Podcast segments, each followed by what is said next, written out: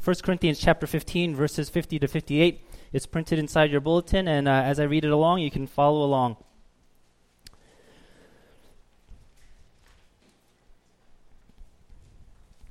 I tell you this, brothers, flesh and blood cannot inherit the kingdom of God, nor does a perishable inherit the imperishable. Behold, I tell you a, min- a mystery. We shall not all sleep, but we shall all be changed in a moment, in the twinkling of an eye, at the last trumpet.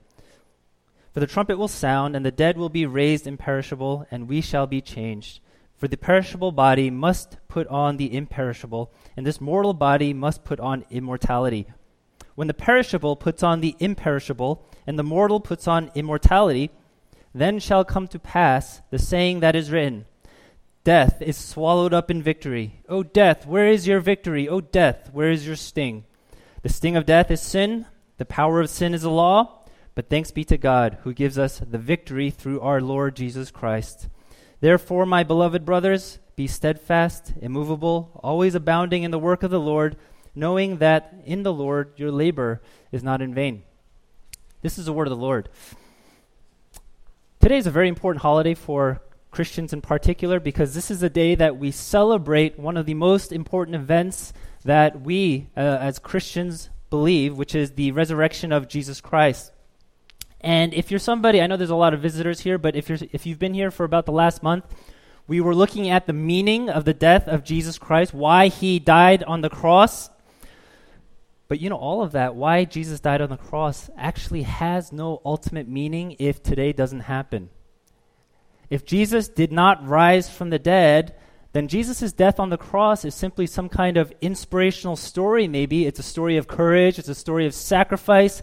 It's a story of love in the face of great injustice. But that's all it is. It's just a nice story to hear. The reason why the gospel is good news and not just a good story is because of the resurrection. The resurrection is what makes it news for us, which is it's what makes it a reality for us. It is the very thing that gives faith and Christianity its power to change and to transform us. Now, you think about that. If you just talk to an average New Yorker about the resurrection, the average New Yorker probably says this about the resurrection. You know, it's a nice story. Uh, I like to even uh, hear the story, but you cannot really believe that this is something that actually happened in history. You see, to think of the resurrection as an actual historical event that happened, it sounds absurd to the average person in New York, I would imagine. Nobody rises from the dead. And, you know, whenever I personally get to talk to somebody about Christianity, about Christian Christian belief, people always says, that's nice, right? That's the gospel is a nice story, but how do I know it's true? How do I know it's true? And you see, that's the key question if you're going to take any kind of faith seriously. How do I know that this is true? And you know, my answer always has to go back to the resurrection. And I usually say this, you know, Jesus in his time was viewed as a Uh, as a very blasphemous person. He said things that were very uh, out there. He said even a lot of very offensive things. And when he died on the cross, the ones who followed him, they lost hope because they said, if Jesus died, then he couldn't have been the Messiah. If Jesus died on a cross, he's a fraud. Everything that he claimed to be could not be true. But something had to change their mind, right? Because for early Christians, I think it was their encounter with the resurrected Jesus Christ that ultimately changed their mind. You know, the question, how do I know it's true, inevitably has to turn to the resurrection. And we have to ask, how do I know that Jesus really rose from the dead? Because if Jesus didn't rise from the dead, then guess what? Christianity is true. If Jesus didn't rise from the dead, his claims are not true. If Jesus didn't rise from the dead, there is no good news to proclaim here today. But if Jesus did rise from the dead, his statements are vindicated, his claims are true, and there is great news for the world and for you and me. You know, with such an important question as truth, the truth of the bodily resurrection, Uh, modern people, I think we tend to think we're smarter and more intelligent than people in the past and people in the ancient world. But you know, people in the ancient world had a hard time actually accepting and believing the fact that Jesus rose from the dead as well, Because you have here this community in the Corinthian church, and there were people in the Corinthian church, and they too did not believe that Jesus bodily raised from the dead. And they interpreted it, and they said this was not a physical resurrection, but it had to be some kind of spiritual resurrection. And of course, their reasons for saying that were a little bit different from ours, but their conclusions were the same. And so what Paul does as he is addressing this church, he writes uh, the longest chapter in, that you'll find in First Corinthians. It's fifty-eight verses long. This entire chapter is devoted to the resurrection. And if we had a chance to read the entire chapter, what you would see is what it's pretty clear that he is not saying, you know, it's enough to draw inspiration from the resurrection. It's enough to understand the resurrection as a metaphor. But rather, he is saying this: you have to understand that Jesus rose from the dead physically, bodily, because if that did not happen, guess what? Your faith is in vain. If that did not happen, you're a fool. You're a fool for believing in this stuff. If that did not happen, you know how you should live? You should devote yourself to your own pleasure and just seek your own pleasure, because there is nothing more to life than living a life filled with pleasure. But if Jesus did rise from the dead, then it changes everything. And so today, on this Easter Sunday, we're going to look at this chapter, and uh, we're going to see, by the way, this is a part of the chapter where we s- start to see some emotion from Paul. He gets a little bit excited here, and, and this isn't something where one can just kind of say, oh, you know, this is a nice thing to hear, but this is something that we ought to get excited about, just like Paul is excited about here. And uh, we're going to look at three things that the resurrection gives us. It gives us the power to change. It gives us a victory over death, and it gives us hope for our lives. Power, victory, and hope. So let's look at those three things. The power to change. You know, in verse fifty-one, uh, the Apostle Paul says, we shall not all sleep, but we shall all be changed.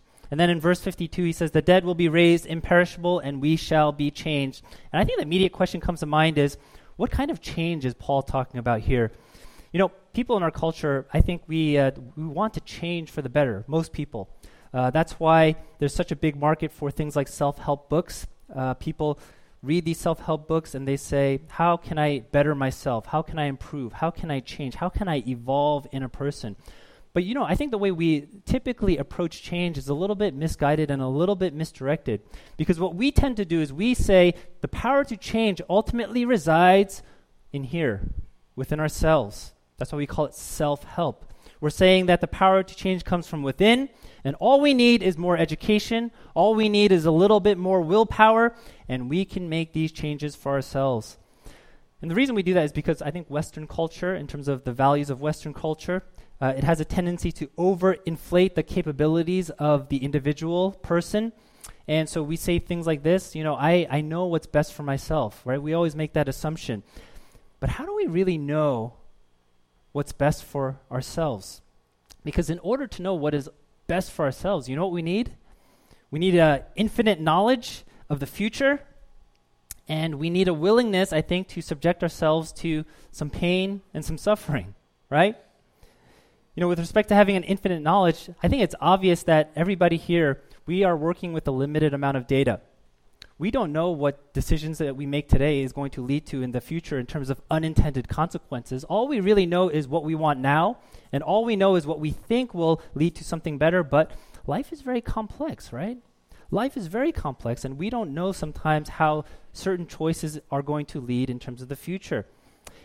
And here's the other thing. Sometimes the best thing for us is actually to experience some kind of failure or to experience some kind of hardship in life. And you hear that from people all the time, especially people who have experienced or achieved a certain level of success. What they'll say is, the best thing that could have ever happened to me is when I pursued this venture and it failed, because it taught me a lot. It taught me a lot about my character. It taught me a lot about perseverance. But you see, if we assume that the power to change resides within ourselves, who among us are ever going to choose the harder path?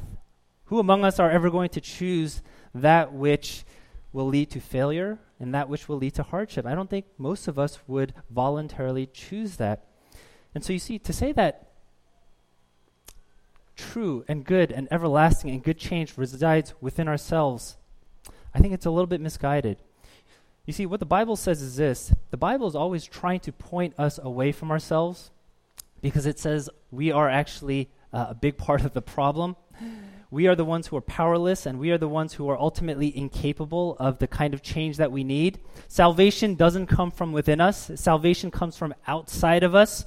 And, you know, some people say, well, I don't believe that because I have, I think I have the power to change. I've, I've done it. And even if that were true, the kind of change that we are able to achieve is somewhat limited, because perhaps you can change a habit, perhaps you can change a behavior, but you can't change in the kind of way that Paul is talking about here. Because what kind of change is Paul talking about here? He's not talking about simply a moral reformation or behavior modification. He is talking about a kind of change that is far greater than we can imagine. Look at verse fifty-three. And he says this, "For this perishable body must put on the imperishable, and this mortal body must put on immortality." That's the kind of change he is talking about. The change from perishable to imperishable. The change from mortality to immortality. You know, something perishable and something that's mortal is subject to decay, subject to death. And what Paul is talking about in terms of the kind of change here that the resurrection gives us is one in which decay and death no longer has power over us.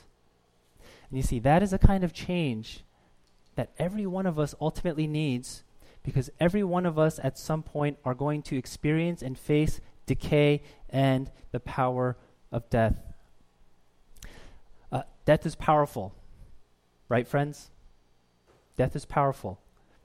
I once had a history professor who said, you know, back in the day, people would always talk about death all the time, and the topic of sex was taboo. In our culture, the reverse is true, that uh, people talk about sex all the time, but the topic of death has become taboo. It's it's a tab- topic that we tend to avoid. And because we avoid it, because we don't really want to think about it, we're ill-equipped to really process death, because we tend to avoid uh, confronting the reality of it. We have all these euphemisms to Uh, make death seem more pleasant than it is. We say things like, death is natural, death is part of the circle of life. Steve Jobs said, death is a great innovator. And I think all of these things are a way to soften the harsh reality of death. But here's the thing, if you have experienced the death of someone you deeply care about, the death of a loved one, you know from a deeply existential level, death is not natural. Death is more like this unwelcome enemy that is invading your life. And you know that death is powerful because it has the power to turn your insides out. It has the power to turn your life upside down. It has the power to mess you up in a very uniquely powerful way. Death is powerful, friends. You know, on H B O, uh, last year, the comedian Gary Shandling died. And so I think Judd Apatow, who was a good friend of Gary Shandling, he uh, created this documentary on the life of Gary Shandling that was composed of interviews with friends, Uh, but also Gary Shandling's uh, personal diaries and journals. And I didn't know this about him until uh, I saw the documentary, but Gary Shandling was a very tortured person. And what this documentary is trying to do is it's trying to trace the root of what made him to be so neurotic, so unhappy for a long period of time, so relationally distant from so many people. And, uh, you know, of course, he was a very gifted man. He was very well loved. Uh, his comedian friends loved him. Uh, he was a very talented man. Uh, he even helped a lot of people. But on the flip side, ins- inwardly, he was very tortured. He was very unhappy. And he also ended up hurting a lot of people. Now, you know what the documentary seems to trace the root of all of that to? To the death of his older brother when he was ten years old. You know, he was very close to his older brother. And uh, when they were both children, his older brother had cystic fibrosis. And when Gary Shandling was ten years old, the disease finally took his older brother's life, and uh, that itself would mess a person up. But uh, the way that his family uh, tried to handle it was basically tried to avoid uh, have him, right, avoid experiencing the, the grief of that death. So, you know, when he was dying, they didn't let him say goodbye to his brother. They were trying to shield him. Uh, when he did die, they didn't let him go to the funeral because they didn't want to see Uh, his parents in such a devastated state. And they were trying to, of course, protect him and hide him from the devastating effect of death. But you can't do that. Death is that powerful. You cannot shield anybody from the devastating effects of it. And you see, it changed Gary Shandling in a very profound way. It changed his parents. It changed the relationship that he had with his parents. And that is the power of death. You know, I think Mark Twain once said it like this: when somebody you love dies, it's like when your house burns down. It isn't for years that you realize the full extent of your loss. I think Gary Shandling's life epitomizes that in many ways. Um, the death of his brother is probably something that shaped him and something that he carried for the bulk of his life. But you see, as powerful as death is, it's not the end of the story in the Christian story. Because as powerful as death is, there is a greater power, and it is the power of the resurrection. This power is one that transforms death into life, that transforms perishable into imperishable, that transforms mortal into immortality. And where does that power ultimately comes, come from? It comes from the risen Lord Jesus Christ. And this leads to our second point, the victory over death. You know, in verse fifty-seven, Paul says this: "But thanks be to God, who gives us the victory through our Lord Jesus Christ." You see, Jesus' victory over sin and death is a powerful victory. But, you know, I want to highlight the kind of victory that it was. You know, do you see where Paul says in here, death is swallowed up in victory. Oh, death, where is your victory? Oh, death, where is your sting? You know what Paul is doing here? He's taunting. He is taunting death. Like, nah, nah, nah, nah, nah, right? Death, where is your sting? Where is your victory? Now, for anyone who has experienced the powerful impact of death, you kind of say, how does somebody taunt death like that? You know, back in the day, Mike Tyson in his prime, great boxer.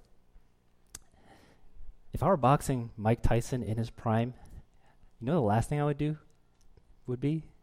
I would not taunt him, right? I would never say, Mike, where is your victory, right? Mike Tyson, where is your sting? Bow, right? Knock me out. Why? Because I would be too afraid that he would crush me, he would destroy me, he would devastate me. But what if I were Mike Tyson in the ring, right? What if I was fighting an amateur fighter? Maybe I would taunt a little bit. You see, the position, the fact that Paul is here actually taunting death, it says something a lot about the assurance or the decisiveness of the victory of Jesus Christ in his resurrection. Why is Paul taunting death? It's not because he is like Mike Tyson, but it's actually because he knows Jesus is like Mike Tyson, and that Jesus' victory becomes our victory, and Jesus' victory would be a decisive victory. You see, in Jesus' battle, cosmic battle against sin and evil, not even death could hold him down. Death may have stung him for a moment, but Jesus would beat it through his rising up to new life. He would conquer sin and death once for all. Death could have won the first round, but guess what? Death doesn't win the ultimate fight. Now, what exactly does a decisive defeat mean? Have you ever thought about it? You know, when Jesus rose from the dead, one of the peculiar things that the Gospels tell us is uh, he still maintained the scars from his crucifixion. So when he has resurrected and he is uh, showing his disciples basically his scars, he's like, I am Jesus, look at my scars. Have you th- ever thought that was strange? Because you think about somebody, if Jesus was his inglorious, perfect, beautiful, resurrected body, then wouldn't the scars be removed? Why would he still have them? And of course this is conjecture, but perhaps he still has them because they are the very things that actually became part of his glory and part of his beauty. If you think about what a decisive defeat means, a decisive defeat of death, I don't think it means that we simply kind of just get over our pain and sorrow and we forget about them as if they never happened. I think a decisive defeat actually means that things that were once our pain and our sorrow, our scars, so to speak, are going to be redeemed and transformed into something good and into something beautiful. That these are the things that will ultimately serve to contribute to our glory and to our beauty in the resurrected life to come. And you see, that's how all things will be made right. And if you think about it, that is an astounding thought, friends. That is how decisive Jesus' victory is over sin and death. Not simply that evil is vanquished, but evil will be claimed and turned into good and used to contribute to glory and to beauty in life, in the resurrection. And this leads to our final point. You know what the resurrection ultimately does for a person, for a person who believes in this? It gives us hope. Hope. Hope, I think, is a precious thing. Without hope, you lose meaning. Without hope, you lose a sense of purpose. Do you know what the greatest threat to hope is? Suffering. Evil. That's why wars mess people up. That's why when we read the news every day and we see shooting after shooting and we see greater polarization and we see a culture of sexual harassment and assault and we see all of this evil and all of this injustice in the world, one of the things it's that that threatens to take away is hope. And we have this feeling of, you know what, what's the point? We have this feeling of, I give up. We have this feeling, you know, I've heard this too. People say, what's the point of bringing a child into the world, into a world that's this messed up? You know, on a personal level, I think that's why when somebody experiences something so tragic and something so horrific, uh, the natural reaction is to say, you know, I just want to withdraw from the world. Uh, I just want to stop living my life. Uh, because there's a sense of I've lost meaning and purpose because I've lost hope. You know what the resurrection does? The resurrection is good news for us because it all, it says this. No matter what, no matter what kind of evil, no matter what kind of suffering you experience, there is always reason for hope. Always. Not because the suffering is light, not because we shouldn't grieve or lament at suffering and evil, but we always have hope because Jesus is victorious. And one day, all these things will be not only vanquished but redeemed. All of these things will be given its proper place.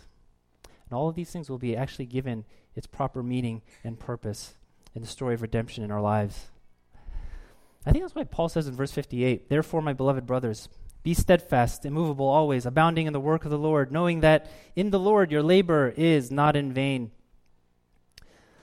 Uh, you naturally read that and you say, what does verse fifty-eight have to do with everything else? Well, it has everything to do with the resurrection. That's why Paul uses the word therefore. He's making a connection. He says, be steadfast, be immovable, because there are things in this world that can shake us and can move us and can knock us down. But guess what? The resurrection can give you the proper grounding to withstand that which can knock us down. Not only that, but he says, always abound in the work of the Lord because your labor is not in vain. Why? Because he knows when there is hope, then there is meaning and there is ultimate purpose in the labor that we do for the Lord. Our work is not in vain because there's a resurrection. You see, friends, this thing of death, it surely is powerful. And I know there are people in this room who have experienced it, whether it's with a grandparent, a parent, spouse, sibling, friend, coworker, child. This thing of death is powerful, and we will all experience the sting of it. But if the resurrection is true, and the sting of death is more like a bee sting and not like a sting from a bullet. Both will hurt, but a bee sting won't be the end of us. Right, unless we're allergic to it, but right, in general, a bee sting will not be the end of us. The resurrection means that our future won't come to a hopeless end, but rather our future is filled with endless hope. Endless hope. I'll tell you this, if you're not a believer here today, at least get this right. Christianity is not an invitation to a philosophy or to a way of life. It's not. That's a part of it, but that's ultimately not what Christianity is about. Christianity is an invitation to a person. It's an invitation to come to Jesus Christ, the resurrected Jesus Christ, the victorious Jesus Christ, the one who is victorious over sin and death, the one who gives us hope because he allows us to share in it. As we celebrate Easter Sunday, perhaps you've experienced the sting of death. I pray and hope that we are all reminded that that sting is minimal, not because it's minimal in and of itself, but in view of the fact that Jesus rose from the dead. Let's pray together.